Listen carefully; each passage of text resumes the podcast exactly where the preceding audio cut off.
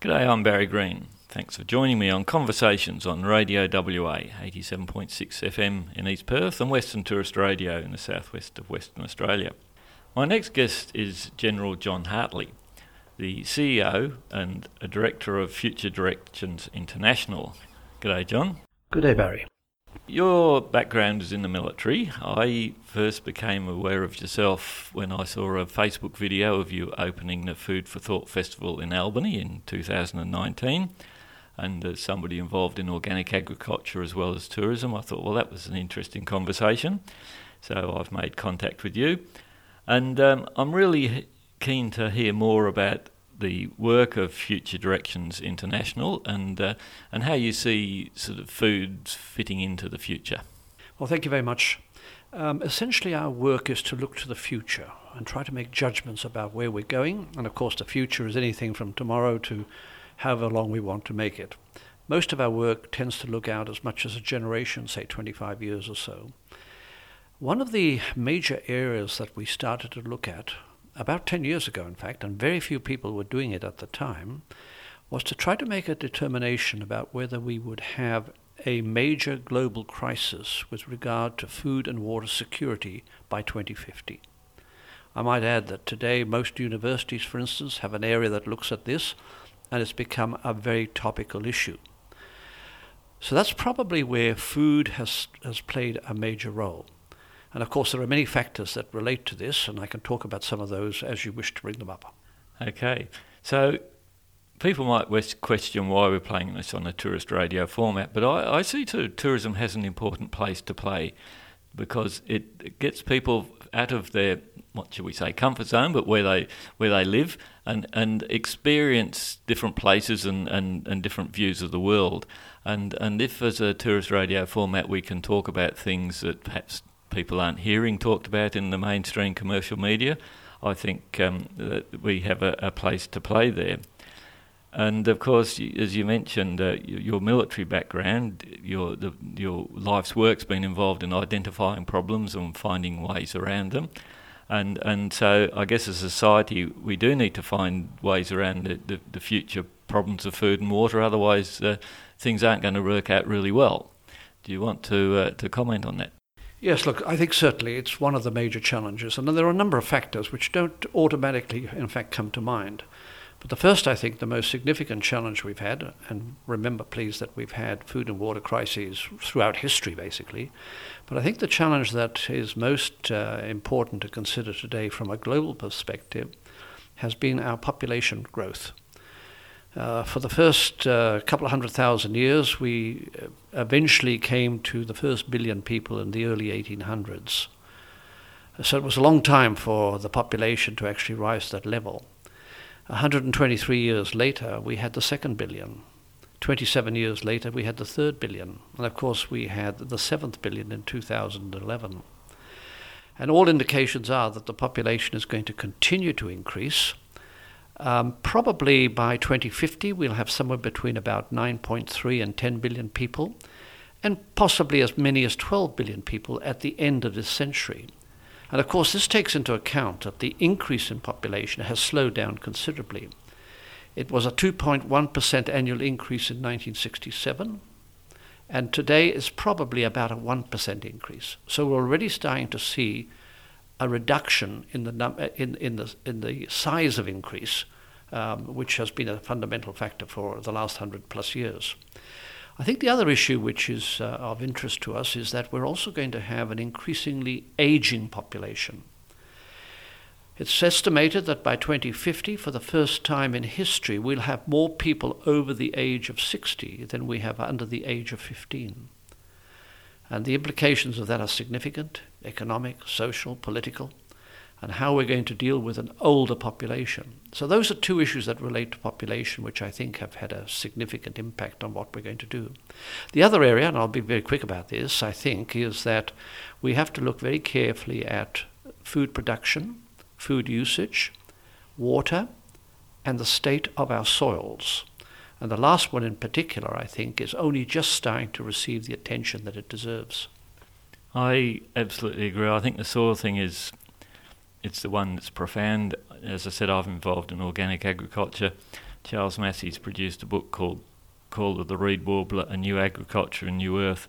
And that sort of brought this to the fore in what's now being called regenerative agriculture. And the point that Charles makes in his book is that throughout history there have been 20 major, 26 major civilizations that have collapsed when they've destroyed their soils locally. And frighteningly, we're doing the same thing globally. So we're on a similar trajectory. All the technology in the world won't help us if we destroy our soils. But there's something. The thing that gives me hope for the future is is the internet is providing a mechanism for discussion and having these conversations. And so I think there is an opportunity for this uh, civilization not to follow the the path of all the others. Do you uh, have a comment on that?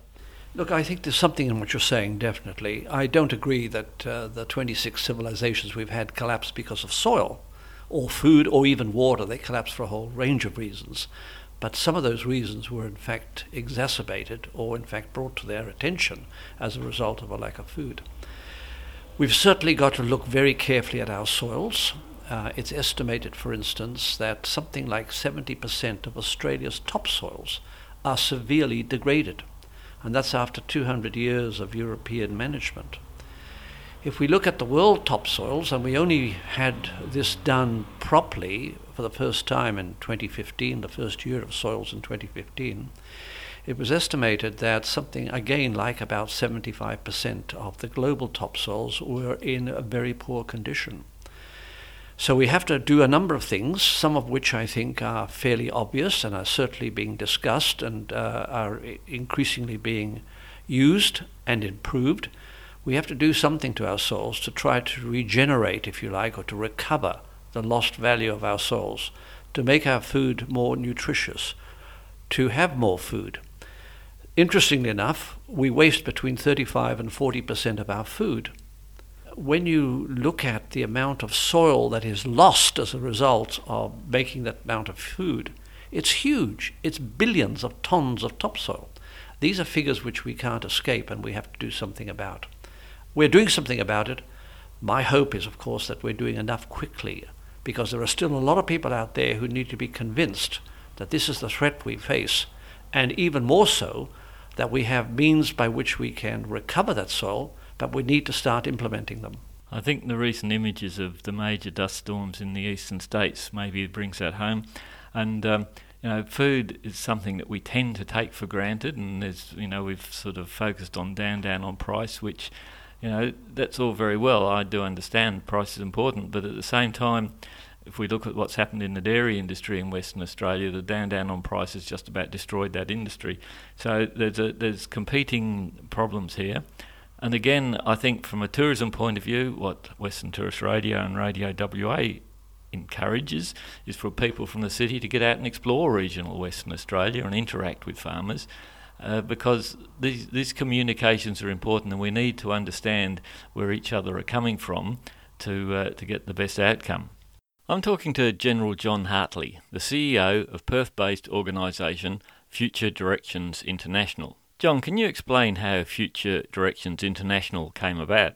Yes, certainly. Look, it's an independent, uh, not for profit research institute. We don't answer to anybody. I have a board, of course, and a, and a chairman. And Michael Jeffery, in fact, for many years was our chairman, former state governor, and of course, Governor General. And he and Charles Court and a number of other senior West Australians decided to establish this in 2001, largely because in the eastern states, a number of similar type of organizations were being raised. The Lowy Institute, for instance, the Brisbane Institute, the Sydney Institute, and so on. So West Australia was to have an institute which, which, it would, which would be its own, based here in Perth. We have three areas of concern, or three areas of interest, and they're all looking at the future. We're trying to make judgments about the future. And of course, making a judgment about the future is always a bit risky because very often we'll get it wrong. No one can predict the future. But the challenge, of course, is to be able to recognize that the future is not what you had predicted and to be able to come forward and make that statement. And that's something that not too many people seem to be able to do properly. The three areas that we look at, we first of all, as I've just mentioned, look at the global food and water situation.